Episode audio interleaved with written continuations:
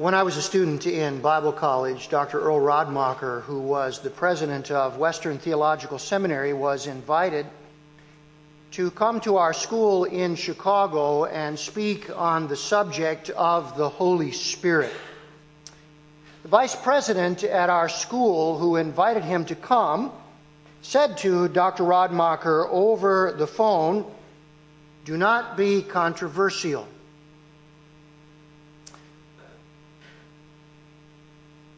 In his first message to us, as Dr. Radmacher spoke in the chapel at Moody Bible Institute, he relayed this conversation that took place over the phone.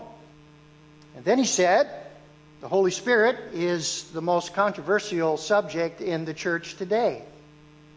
He said it is not possible to speak on the subject of the Holy Spirit without being controversial.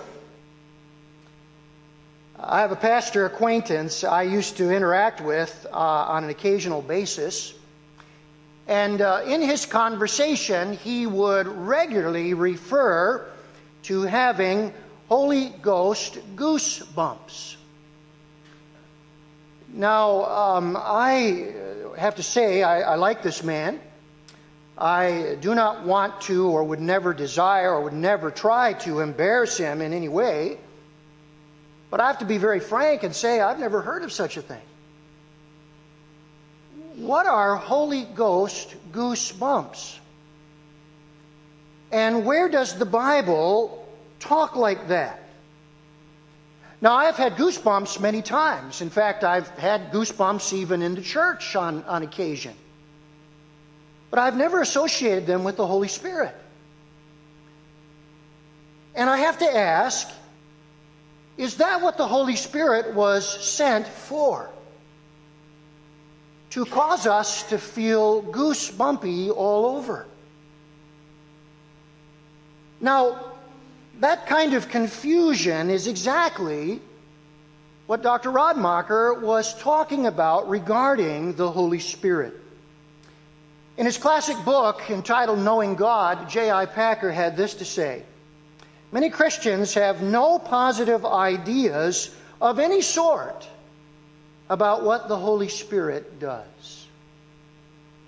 That's why it shouldn't surprise us when we come to Jesus' last will and testament in the upper room discourse that we would find him instructing the disciples about the Holy Spirit. There are five passages in John 14, 15, and 16 about the Holy Spirit. Five passages. This morning, we are coming to the very first one in John 14, verses 15 to 24. And these texts in the Upper Room Discourse, what we are calling the Last Supper series, are some of the most important teaching in the whole Bible on the ministry of the Holy Spirit. I'd like you to take your Bibles and turn with me to John 14. And as you turn there this morning, I want you to notice the structure of the passage that we're going to begin to look at this morning. In verses 15 through 17, what Jesus teaches us is the purpose for the Holy Spirit. And then, secondly, in verses 18 to 24, he tells us some details about the ministry of the Holy Spirit. Now, I'd like to read for you the first section, which is where we're going to spend all of our time this morning. And then on a subsequent Sunday, we will look at the second part. Uh, we will just reference the second part uh, a little bit in the sermon today. But I invite you to take your Bibles and open with me to these very, very critical words for our life as believers and our understanding of the Holy Spirit. Jesus says this If you love me, you will keep my commandments. And I will ask the Father, and he will give you another helper to be with you forever even the Spirit of truth, whom the world cannot receive, because it neither sees him nor knows him. You know him, for he dwells with you and will be in you. Now, notice the things that he will do. I will not leave you as orphans, I will come to you, says Jesus. Yet a little while, and the world will see me no more, but you will see me, because I live, you also will live. In that day, you will know that I am in the Father, and you in me, and I in you. Whoever has my commandments and keeps them, he it is who loves me. And he who loves me will be loved by my Father, and I will love him and manifest myself to him. Judas, not the one named Iscariot, this is probably Judas, also known as Thaddeus, said to him, Lord, how is it that you will manifest yourself to us and not to the world? Jesus answered him, If anyone loves me, he will keep my word.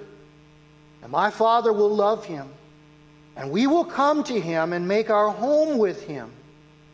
Whoever does not love me does not keep my words. And the word that you hear is not mine, but the Father's who sent me. Let's bow for prayer for just a moment. Gracious Lord, thank you today for this wonderful and powerful and insightful teaching about our Lord.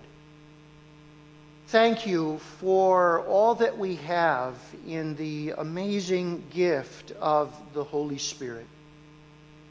Father, what a sad thing it is that the gift of the Spirit that you have given that should unite us and bring incredible joy and blessing to our lives and our ministries and our churches has sadly become a topic of controversy and division. And we pray today that, as always, we would allow your word, the only infallible source of truth, to guide us, so that we might understand this blessed third member of the triune God and his great and powerful ministry in the life of all who have come to know Jesus by faith. We now submit our hearts and our minds to you today. Teach us, Lord Jesus, by your Spirit who is present. May we grasp the things that you have for us and then live in this world in the way you would want us. We ask it now in Jesus' wonderful name. Notice there's a very simple answer that Jesus gives us to this question why was the Holy Spirit sent? And the answer is very, very simple. The Holy Spirit is given so that we might love and obey Jesus. It is very wonderful that as Jesus begins in these five passages to talk about the ministry of the Spirit of God, that this is where he begins. In verse 15, he says, If you love me, you will keep my commandments. Now, this is the first time in the Gospel of John where our love for Jesus is spoken of. It is the central concern in Christian living. Christian living, if we boil it down, is all about loving Jesus, and then as a result of loving Jesus, obeying or keeping his commandments. Uh, if you were uh, watching carefully as we read this passage, you will notice this is the central thought in verses 15 to 24. Uh, three times it is in the positive. Uh, drop down to verse 21 for the second time. Whoever has my commandments and keeps them, he it is who loves me. Uh, notice a third time in the positive in verse 23. If anyone loves me, he will keep my word. And then notice uh, a, a fourth time, this time in the negative, verse 24. Whoever does not love me does not keep my words. So, this is the central thought of this entire passage. Now, as we think about this, it becomes obvious that this is simply another way of stating the great commandment. You remember a, a, a lawyer, a, a, Pharisee, someone trained in the Old Testament came to Jesus and said to him, uh, Master, uh, Savior, uh, Rabbi, said to him, What's the greatest commandment? And Jesus said, Here's the greatest commandment. You shall love the Lord your God with all your heart, all your strength, all your soul, and all your mind. And then he said, A second is like it you shall not love your neighbor as yourself. So, really, what Jesus is doing here is he is restating the greatest commandment. This is why God has sent Jesus to save us, that we may love him and then that we may obey him. Now, clearly, this is something that we cannot do on our own. I was reading one Bible teacher who said, as he thought about this, we need a resource of divine proportions. A resource of divine proportions if we are going to love and obey Jesus in the way that he is calling us to.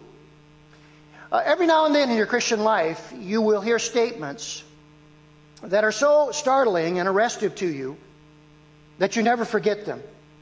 You don't have to go back and read them. You don't have to listen to the sermon all over again. You hear the statement, and it is so arresting that it just drills itself in your mind. Let me give you two of them. Here's the first one The Christian life is not hard, it's impossible. I've never forgotten that. Pastor Charles Stanley had this to say Jesus calls us to do the impossible. It's not merely difficult, it is not simply a struggle, it's not just hard, it is impossible. Here's a second statement that is startling that I've never forgotten. The only person who has ever lived the Christian life is Jesus Christ. No one else has ever lived it. You see, we can't do it, only He can. And so He has to live the Christian life in us if we are going to live it at all. But Jesus has returned to heaven. That's what He has been teaching His disciples. And therefore, we need someone like Him to enable us so that we might live the Christian life by loving Him and obeying Him. And so Jesus says, I have made a request of the Father. I have asked Him to give the Holy Spirit to every believer. That's why the connection here between loving Him and obeying His commandments. And then in verse 16, I will ask the Father, and He will give you another helper. Now let's spend some time together looking at what Jesus says about the Holy Spirit.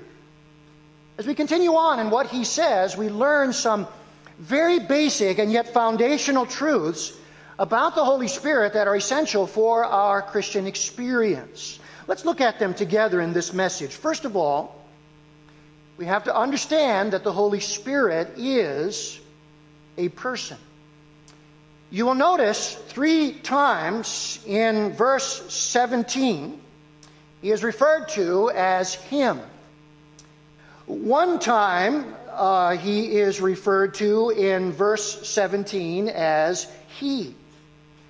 That's very critical for us.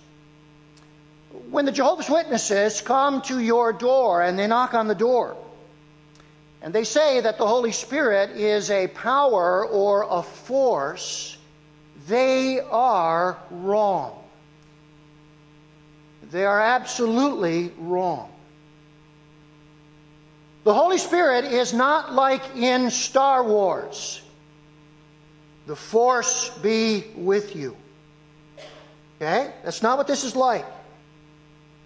Our relationship to the Holy Spirit is not whoever is skillful enough to harness Him or to manipulate the Force will somehow be successful in living the Christian life. What we must understand is the Christian life is a personal relationship. It is relating to a person. Did you notice Jesus says to the disciples in the end of verse 17, You know him. You know him. And he's talking there about an experiential knowledge of another person. That is so very, very important for us. You see, relating to the Holy Spirit is learning to understand His will. It is uh, learning to know the direction that the Holy Spirit is leading.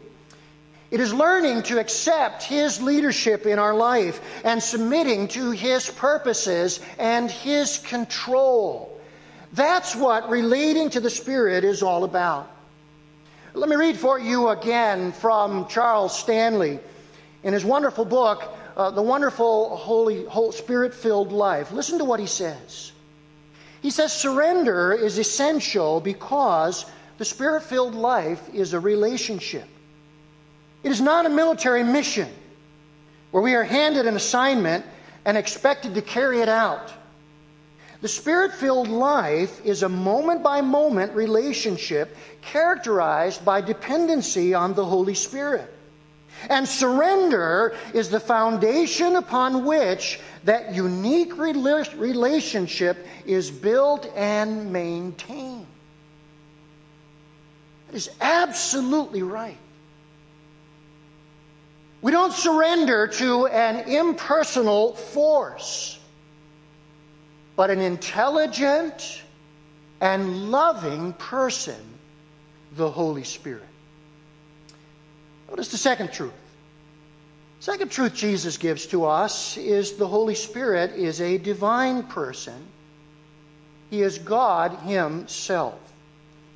Now, when Jesus says, I'm going to send you another helper, he uses some very significant terms. The word helper in verse 16 is the Greek word paraclete. Paraclete. It is only used of one other person in the entire New Testament. Let me ask you to keep your finger here and turn with me to 1 John chapter 2 and verse 1. This word, paraclete, is only used of one other person, the Lord Jesus Christ. And I want you to notice this in 1 John 2 and verse 1. And listen to what the Apostle John, who wrote the Gospel of John, says now in 1 John. My little children, he writes, I'm writing these things to you so that you may not sin. But if anyone does sin, we have an advocate. It is the Greek word paraclete with the Father. Now, notice the identification of this paraclete it is Jesus Christ, the righteous. Now, notice what John is telling us. Here, the word paraclete refers to the Lord Jesus and his role as our advocate in heaven. So, as we took, put these two verses together, what we learn is Jesus is our paraclete in heaven, the Holy Spirit is our paraclete on earth. That is why Jesus, back in John 14 and verse 16, describes him as another helper, another paraclete. Go back to John 14 for just a moment. And this is very important for us to see this. In the Greek language, there are two words for another. There's the word allos, which denotes another of the same sort. And there's the word heteros, which expresses another of a different sort. Now, this is, by the way, why we believe in verbal inspiration. Because we believe the precise words of Scripture convey to us the precise meaning that God wanted us to have. And here Jesus says, The Spirit that I'm sending to you, the Paraclete, he is not a heteros paraclete, another of a different kind. He is an allos paraclete, another of the same kind. Christ is promising that he will send another like himself, not different than himself. So the another here refers to another of the same kind, not another of a different kind. Brothers and sisters, do you see an insight here that we believe very passionately here at Bethel Baptist Church? The only way this could be true is if the Holy Spirit is God, just like Jesus is God.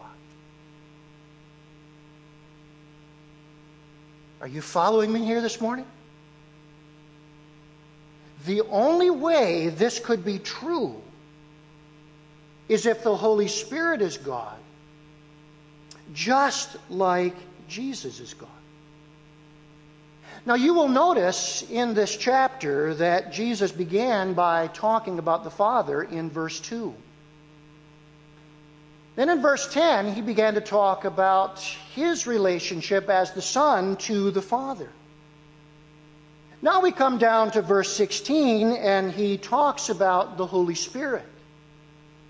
It is very, very clear, obviously clear, that all three are distinct.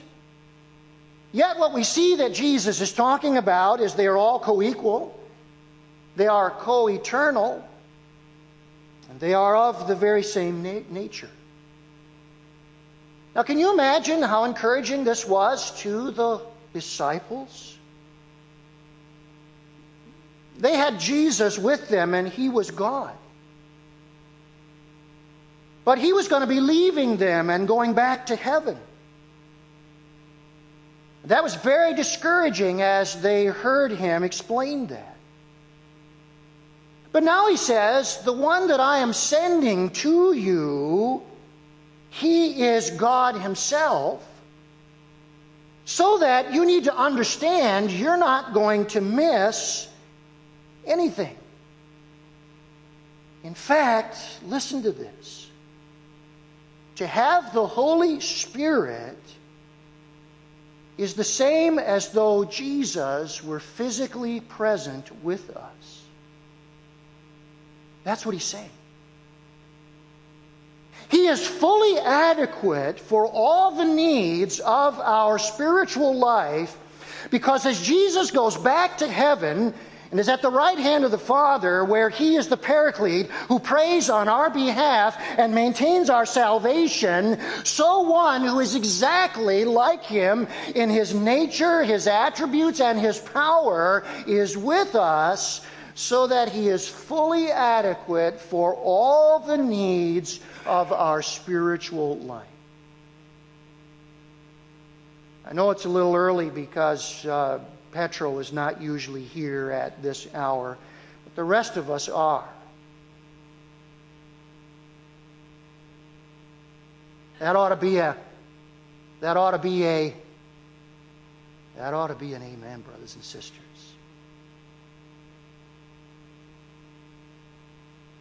Now, the disciples do not fully understand all this, but we do we do. Third truth the Holy Spirit is a permanent indweller. The last sentence in verse 17 makes an amazing promise. Look at what Jesus said. You know him, for he dwells with you, and he will be in you. Now, the preposition there, dwells with you, actually is a word that means beside you. Since Jesus was uh, fully filled with the Holy Spirit, as long as he was with the disciples, the Holy Spirit was beside them. You may remember that uh, Jesus was anointed with the Holy Spirit, and the Bible says when he began his ministry, he came in the power and in the ministry of the Holy Spirit. So, what Jesus is saying to his disciples is as long as I was with you, because I am fully filled with the Holy Spirit, you have had the Holy Spirit beside you. But once Jesus was leaving, a new relationship would begin. He now says, the Holy Spirit will be in you. Now, we could put it this way the same Spirit that was beside them would now be inside them. That's what Jesus is saying. The same Spirit that has been beside you because I am with you and I am filled with the Holy Spirit, when I leave, that Spirit will now be inside of you. By the way, did you notice that this indwelling is forever? It's, in, it's permanent. In verse 16, he says, I will ask the Father, he will give you another helper, that he will be with you how long? Forever. Forever. Brothers and sisters, the Bible knows of no such thing as a temporary indwelling of the Holy Spirit. The Holy Spirit does not come and go and come and go and come and go. It is a permanent indwelling. Think about this. If we could lose our salvation and then be saved again, lose our salvation and then be saved again, lose our salvation and then be saved again, the Holy Spirit would come and go, come and go, come and go, come and go, right? But Jesus says, He will be inside of you, and it is a permanent, forever thing. I like what one Bible teacher has said there will be no orphans in the family of God, no abandoned people with no place to turn. The Holy Spirit will be a constant presence of Jesus with all believers. How wonderful that is. I was reading this week uh, a Bible teacher by the name of Gerald Borchert. He said when he was a high school student, he encountered a professional football player. Uh, let me just warn you today do not get your theology from professional football players, okay? Probably not where you want to go. This professional football player uh, took them to this passage and he said to him and his brother, You have the Holy Spirit with you. But now, what you need is to experience the Spirit of God in you. And he said to uh, Professor Borchert, on the basis of this verse in John 14 17, you need a greater work of the Holy Spirit. You need more of the Spirit than you got at salvation. That's some of the confusion that Dr. Radmacher was talking about. I want you to notice this passage says we all receive the Spirit in his entirety so that nothing more is needed. He was beside you to the disciples, now he will be inside of you, all of him, in his fullness, in all believers. Once you become a true believer in Jesus Christ, and we all know there are many false believers, it is a permanent indwelling. Look at the fourth lesson. The Holy Spirit is a divine enabler. A divine enabler. When Jesus says, I'm going to send you another paraclete, I'm the paraclete in heaven, interceding on behalf of the Father that maintains your salvation. Now I'm going to send another paraclete. He's going to indwell you forever. He is just like me. He is God. He is a person. You're going to relate to him as a loving, guiding, leading person. It's very difficult to translate this word. In fact, today, uh, with the versions that we have, if I were to say, read your translation, we would probably have a number of different words. Some of us have the word comforter, others have the word counselor, others have the word advocate. If you read the Amplified Bible, they have the word strengthener. I'm reading the English Standard Version, it is the word helper. Do you know what I like? None of the above. I like the word enabler enabler. And the reason I like that word is because it comes closest to the meaning of the Greek word. Let me give you the Greek word for uh, helper here, paraclete. It means called to one side. Called to one side. Called to one's aid or the capability of giving aid. That's the meaning of the word. Now, I think these other words can be very great words, and I think helper is a great word here in the English Standard Version. But I think another word that is very close to that is the word enabler. Now, let me just share with you I love this poster, and you're probably not going to be able to see all of it. You can see most of it um, this morning. That puts the Greek word right in the middle. That's the word Jesus used, parakletos. And it shows how the Holy Spirit enables us. Notice the various ways that it's translated advocate, helper, mediator, intercessor. A lot of different ways it can be translated.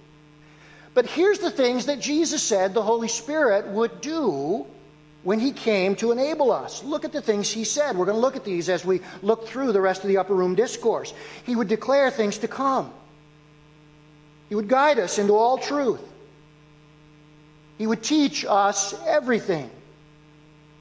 He would glorify Christ. He would prove the world wrong of sin, righteousness, and judgment. And he would remind us of all that Jesus said. But let me take you one step further. Let me whet your appetite for part two of this message that we will come to at another time. Because in verses 18 through 24, what Jesus does is he begins to describe the ministry of the Holy Spirit as our enabler and what he does for us as we have experienced his work in our hearts and our lives. Let me replace what I have with the screen here with the things that Jesus says. By the way, I don't normally give you the main points to the next message, but you've got them now. Okay? I'm kind of glad that uh, we're having problems today with our PowerPoint projection. You can't see it all. That'll give you incentive to come in a couple weeks as we look through this. But I want you to notice what Jesus says the Holy Spirit will do. Notice he will impart Jesus' resurrection life to us. Look at verse 19. Yet a little while, and the world will see me no more, but you will see me. Because I live, you also will live. Jesus is talking there about resurrection life, and only the Holy Spirit can impart that. Look at verse 21. He sheds the love of God abroad in our hearts, or verse 20 uh, look at verse 20. He testifies that we belong to the Father and the Son. Look at verse 20. In that day, you will know that I am in my Father, and you in me, and I in you. One of the ways that we know that we are Christians is the Bible says the Holy Spirit testifies with our spirit that we are children of God. And so he brings assurance of our salvation, that he not only lives within us, but that we are related to both Father and Son. Look at verse 21. He sheds the love of God abroad in our hearts. Whoever has my commandments and keeps them, he it is who loves me. So, the very love that Jesus calls from us and the obedience that follows us is worked within us, not on our own, but by the Holy Spirit. Notice he also enables an ever increasing intimacy with Father and Son. Look at the second part of verse 21. He who loves me will be loved by my Father, and I will love him and manifest myself to him. Drop down to verse 23. Jesus answered him, If anyone loves me, he will keep my word and my Father will love him. And we will come to him and we will make our home with him. What Jesus is describing is a growing intimacy with the Father and the Son, enabled by the Holy Spirit. And then notice the last thing he will do, verse 24, he distinguishes us from the non believing world. Verse 24 Whoever does not love me does not keep my words. And the word that you hear is not mine, but the Father's who sent me. Now, brothers and sisters, I want you to think about this this morning. The disciples would experience more after Jesus left them than what they experienced when he was with them. Let me let that sink in for a moment. We often think, oh, if I could only have been one of the eleven and had walked with Jesus while he was on earth, how much greater my experience with God would be. But now notice this. And it is clear that Jesus is saying to the disciples, they will experience more after Jesus has left than they did while he was with them. And think of this we experience more in our Christian life now than they did when Jesus walked with them on earth. Does that blow your mind as it did mine this week when I realized it for the first time? we experience more in terms of our Christian experience now through the indwelling of the Holy Spirit and all that Jesus says He came to do than the disciples experienced when Jesus walked with them on earth. What a mind blowing thing that is. One of my favorite images of the Holy Spirit came from A.J. Gordon, who founded Gordon College, Christian college in Boston. He said one day he saw a man pumping a well next to a house off in the distance. And as he watched, uh, this man was just pumping vigorously, pumping, pumping, pumping, pumping, pumping. And as he watched, he thought, why isn't he getting tired? When's he going to stop? And he didn't stop. And so Pastor Gordon said, I'm going to go check this thing out. So he walked and got closer and closer and closer. And the closer he got, he discovered wasn't a man at all. It was a woodcut figure that looked like a man. Had a crook at the arm, and the hand was wired to the handle of the pump. And then he discovered it wasn't a regular well, but it was an artesian well. And the woodcut figure wasn't pumping the well at all. The well was pumping the woodcut figure. And Dr. Gordon said that's what we have in the Holy Spirit. It's not our efforts working for God. It's the Holy Spirit's efforts working in us.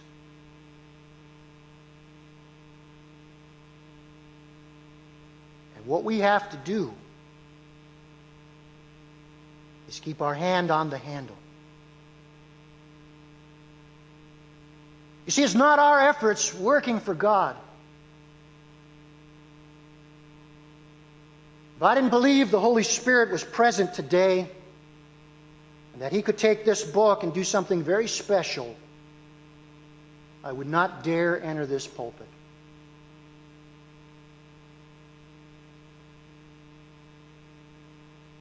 I've worked hard on this message, but if it were not for the Holy Spirit, it would be all in vain. It's not our efforts working for God, it's the Holy Spirit's efforts working in us. What we have to do is keep our hand on the hand. Let's thank the Lord, shall we? This morning.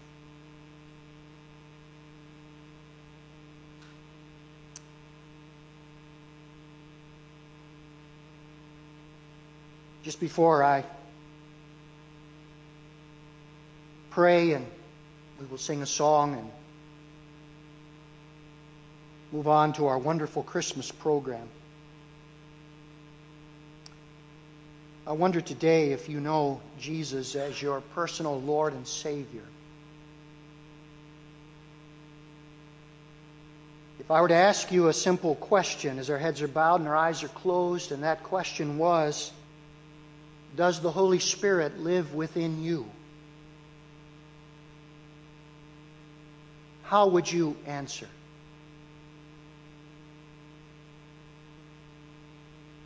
Would you be able to say, Yes, Pastor? He witnesses with my spirit that I am indeed a child of God. He has brought resurrection life to my heart so that I know I used to be something, now I'm different. He has created within me a, a, love for the Father so that I want to do the things that please the Father.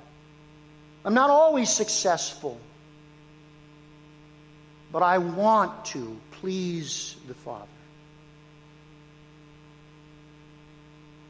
He has caused a growing intimacy between me and the Father and the Son so that I know Him better than I did when I was first saved. And I know that I'm different from the world.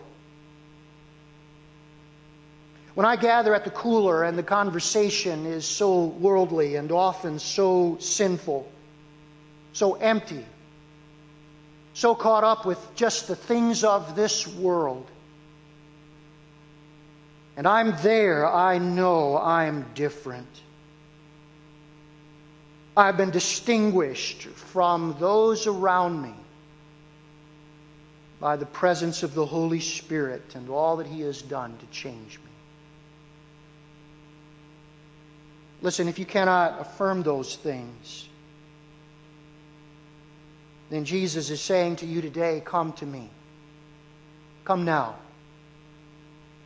Come to me and, and turn from your own way and turn from your sins and come to me. Come to the foot of the cross. I died for you. I rose again for you. I paid for all your sins. I will send the Spirit of God into your life to bring you new life and to change you. And I will help you to be what you could never have been by yourself. And if you long for that today, if that's what you desire in the deepest part of your heart, that is an indication the Spirit of God is already speaking to you. Please listen to His voice. Please today do not turn your heart away from Him and harden yourself towards Him. In your own thoughts today, cast yourself on the mercy of Jesus. And say, Oh God, save me, a sinner, for Jesus' sake. I repent. I invite you into my heart and life. Cleanse me, forgive me, make me a child of God. Transform me as only you can. By faith coming to Him, say, Thank you, Lord Jesus, right now for saving me. Blessed Lord, we hear your voice today. And we rejoice in what you've done for us. I pray that you would save souls today. I pray that you would clear up confusion in our minds. I pray that you would stir our hearts to love you and live for you more because of this wonderful gift that is ours. Paraclete, the helper, the enabler, the Spirit of God. For Jesus' sake, we pray.